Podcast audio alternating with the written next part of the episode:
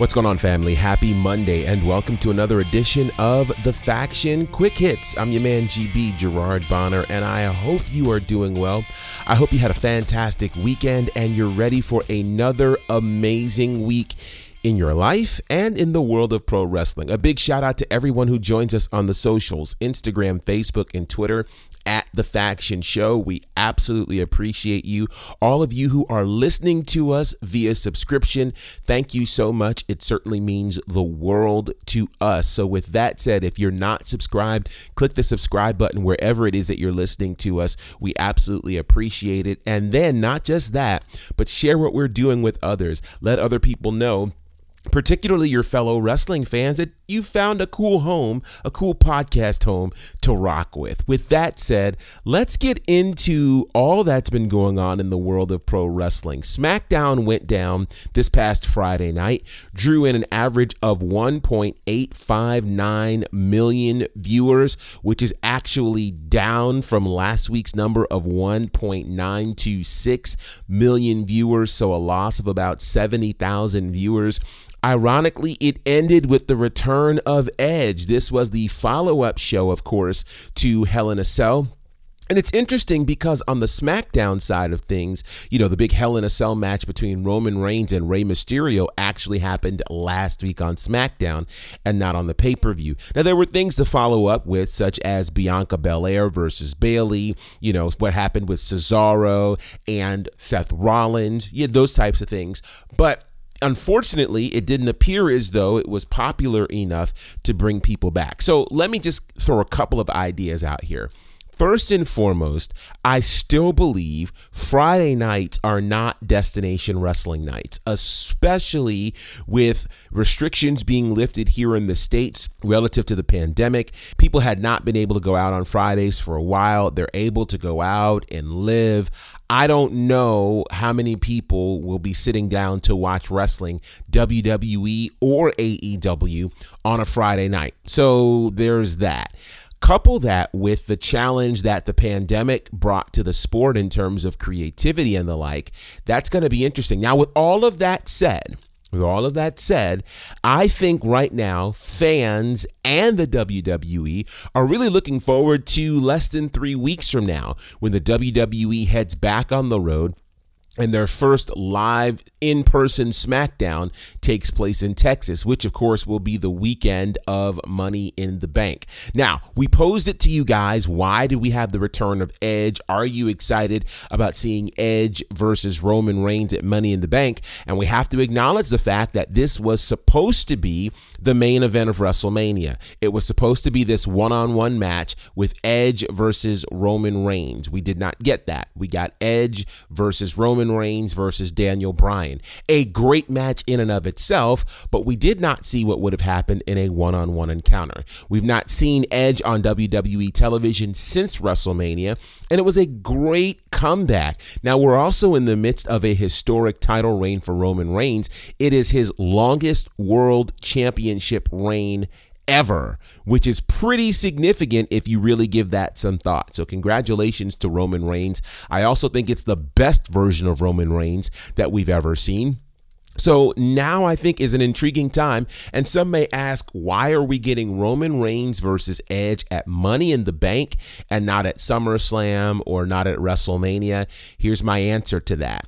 The first event back with fans has to be big. In fact, all of these events back with fans have to be big. WWE is going to have to work very, very hard because remember, prior to the pandemic, house shows were really being considered uh, to be canceled for sure because they weren't drawing enough people. And if we're completely honest, Raw and SmackDown tapings weren't exactly selling out either. So WWE is certainly hoping that they can build on the concept of absence making the heart grow fonder we will find out if the fans really want to see the WWE product live. So, what do you do? You stack the show so it becomes can't miss. Now, we know WrestleMania, I still say it was one of the best WrestleManias of all time, certainly because the added factor of fans being back made a huge difference. Wrestlers, of course, showed up at another level because of the appreciation for fan base. I think we're going to see SmackDown and Raw step things up, if for no other reason then you're going to have fans giving you direct in person, on the spot feedback, which is far different than the controlled environment of the Thunderdome. And we probably need to take some time to discuss this because if we're completely honest, the Thunderdome should have been and could have been a great scenario for WWE. Meaning this, it was the place where they got to control reactions, it was the place where they got to control the product, but at the same time, it was super unpredictable because of how they handled COVID and because they weren't able to really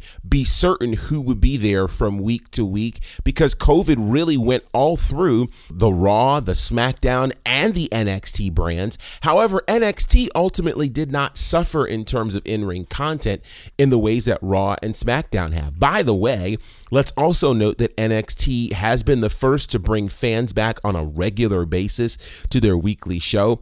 And if my memory serves me correctly, this past week was the first week that we saw all fans and no semblance of a Thunderdome in NXT. Now, with that said, and I'm no, I'm skipping to NXT here. It does feel like the fan base at these live shows for NXT is different than what we had pre-pandemic.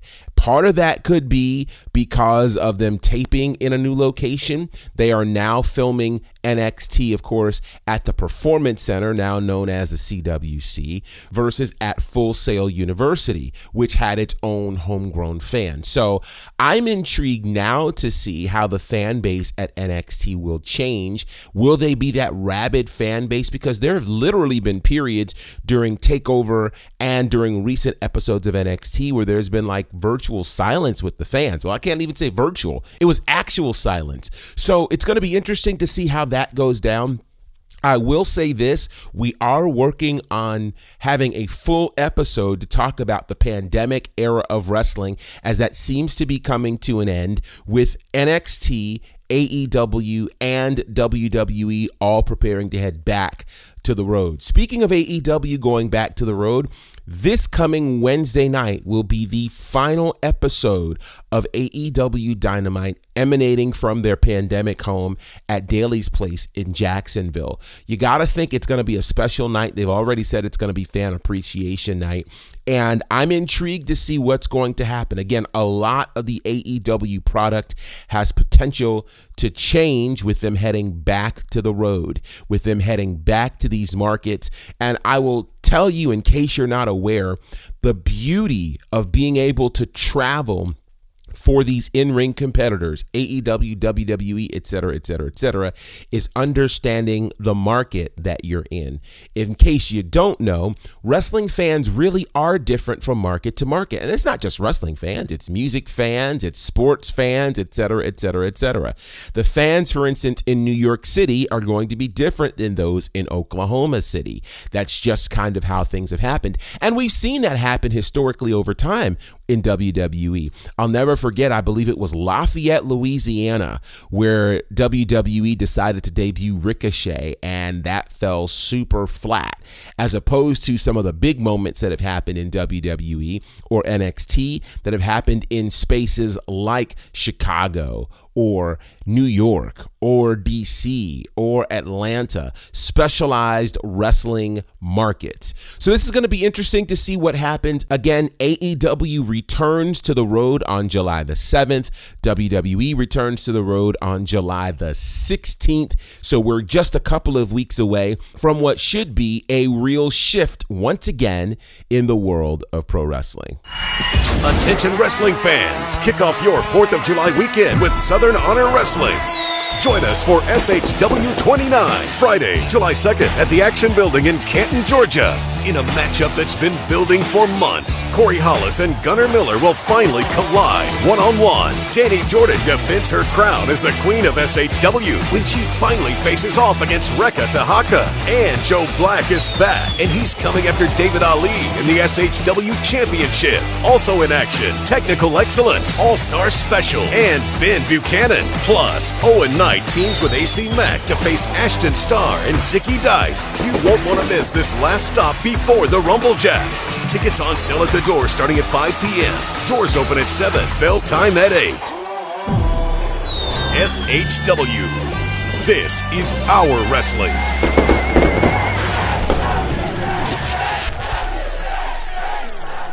All right, speaking of shifts, speaking of changes, WWE has also announced that they will be returning to the UK with a special UK tour September the 19th through the 22nd. So, all of our UK fans who have been looking forward to seeing WWE in your city, it's going to happen. September 19th in Newcastle, September 20th in London, September 21st in Cardiff, and September 22nd in Glasgow. One of those days, being the 20th, is a day for Monday Night Raw. And of course, Tuesday is NXT. I don't know if they'll do that from there. Uh, it does not look like there will be a live SmackDown coming from the UK, unless, of course, it's recorded. So interesting times. And perhaps the bigger question for me is if WWE Live is returning to the UK, will NXT UK in front of fans be far behind? I would tend to think that if you're bringing folks from across the pond, then certainly we should be seeing NXT UK in front of a live audience soon and very soon. Such is my hope. I hope that they're able to still tape at the BT studios in London because I love that venue. I think when they put fans in there, it's going to be even crazier. The sound, the look, it's all amazing. So, Intriguing stuff there. By the way, there's also talk that there will be a new set built for Raw and SmackDown once they hit the road. I hope that they are two different sets. I think one of the things that has been challenging in the pandemic era of wrestling is that all of the sets are the same. So if they're all the same, where do you visually differentiate between shows? It has to be more than just the color of the branding. With that said, Big releases happened in WWE over the weekend as talent such as Ariya Daivari, Tony Nese, the team of Ever-Rise, and both members of Fandango were released. We're hearing that some of these releases were surprises, and certainly it looks that way as we saw both Ever-Rise and Fandango on NXT this week. Of course, Ariya Daivari and Tony Nese are staples of the 205 Live Cruiserweight division. But then there is a writer by the name of Kenice Mobley, and most of the internet streets have probably heard about this, but I think it's worth discussing very briefly. Kenice Mobley is an African American young lady who was hired to be a writer in WWE. Now, if we stop the story right there, that would be pause for celebration. Because let's face it, one of the things that many of us have been concerned about is what kind of representation is in the writing room. And one of the things we're pretty certain of is that there's not much, if any, African American representation in the writing room. So to hear that not only is an African American in there, but a female person of color is in the writing room is downright amazing. Like that idea just really gave me great excitement because it certainly meant that women were going to be represented well, people of color would be represented well, and her voice added to the voices of the writers would make a huge difference. However, comma, she went on a podcast last week and told the world that she was hired in WWE with absolutely no knowledge of the WWE product. Went on to talk about there's a guy named Ashley, or maybe his name is Lashley. And, you know, I think he's got a group called The Hurt Business, and it seems kind of cool. Yeah. So those comments obviously spread like wildfire over the internet streets and certainly within WWE. And just a few days later, she was released along with the other releases. Can I just tell you something? A little bit of wisdom. As I know a lot of us work in varying fields, you have to know that you just can't talk about certain things publicly. I run a radio station, I work in a lot of different spaces, including a wrestling promotion, and you just don't talk about certain things publicly. You just don't. It's called decorum, it's called discretion, it's called wisdom. Especially if you're new to the job. You can't go on somebody's job and say, I got hired and knew absolutely nothing about the job, and they still hired me not a good look. You don't tell the inner secrets of a company in public, let alone in private. You may discuss maybe some of your concerns with some very trusted friends, but you don't give out company secrets. And this was a bad look on Kenice Mobley. And so I simply say we got to operate in a lot more wisdom, folks. If we're getting new jobs and new opportunities, I just remember, you know, whenever I get a new opportunity, the last thing I'm doing is going in public and talking about what I don't know or sharing secrets about said company. If anything, I'm grateful to have the new job, grateful to have the new coins, grateful to have the new opportunities. And I think we've got to learn that as an object and character lesson coming from this situation with Kenice Mobley, who likely won't work in the wrestling industry again, right? Now, from my understanding, she's a comedian. You know, she does several other things, which is cool. I don't know that she has a WWE style paycheck coming in, but be that as it may, let me just say this. Since WWE has proven on multiple occasions that you don't have to be a wrestling fan to be employed by the company, which is another discussion for another day. I think if you're not a fan of this sport, the best thing you can do is go ahead and educate yourself on what's going on with the business. Educate yourself on what fans like. Find out what you like, being a pair of fresh eyes to the business that maybe doesn't know the history and you could offer a different perspective. But whatever you do, don't go public and say they hired me and I knew nothing. Bad, bad look. So certainly hope Kenice bounces on her feet and uh, is able to make some new things happen, but I'm not sure that it'll happen in the world of pro wrestling. And shout out to all of the other folks who were released. Uh, releases are never fun, but with that said, there are plenty of places to apply your craft. And I imagine we'll see a lot of these names showing up after the 90 day do not compete situation is resolved. All right, guys, with that said, it's time to get out of here. Remember, 4th of July weekend is this weekend, and this Friday is SHW 29. I remain excited about SHW because there's so many amazing things that are happening. And my God, this coming Friday, Joe Black versus David Ali for the SHW championship. Holy cow. If you've not seen some of the promos for this, head over to uh, the Southern Honor Wrestling Facebook or Instagram page. Holy cow. I'm just pumped. So, if you're looking for something to do on this holiday weekend, make a trip to Atlanta and head up the road a little bit to Canton, Georgia for Southern Honor Wrestling 29. I would love to see you there. It will be a night that you won't soon forget because that's what SHW does. And I'm so proud of who we are and what we're doing. With that said, continue to follow us here on the socials at The Faction Show and continue to interact with us. Let us know what you like, what you don't like, what you like to see and hear more of. And we'll certainly work on bringing that to you. All right, guys, we're going to get out of here. Have an absolutely amazing Monday. Until next time, representing for my good brothers Courtney Beard, Brandon Clack, and the fourth horseman, John Murray. My name is Gerard Bonner, and this is The Faction. Have a great day.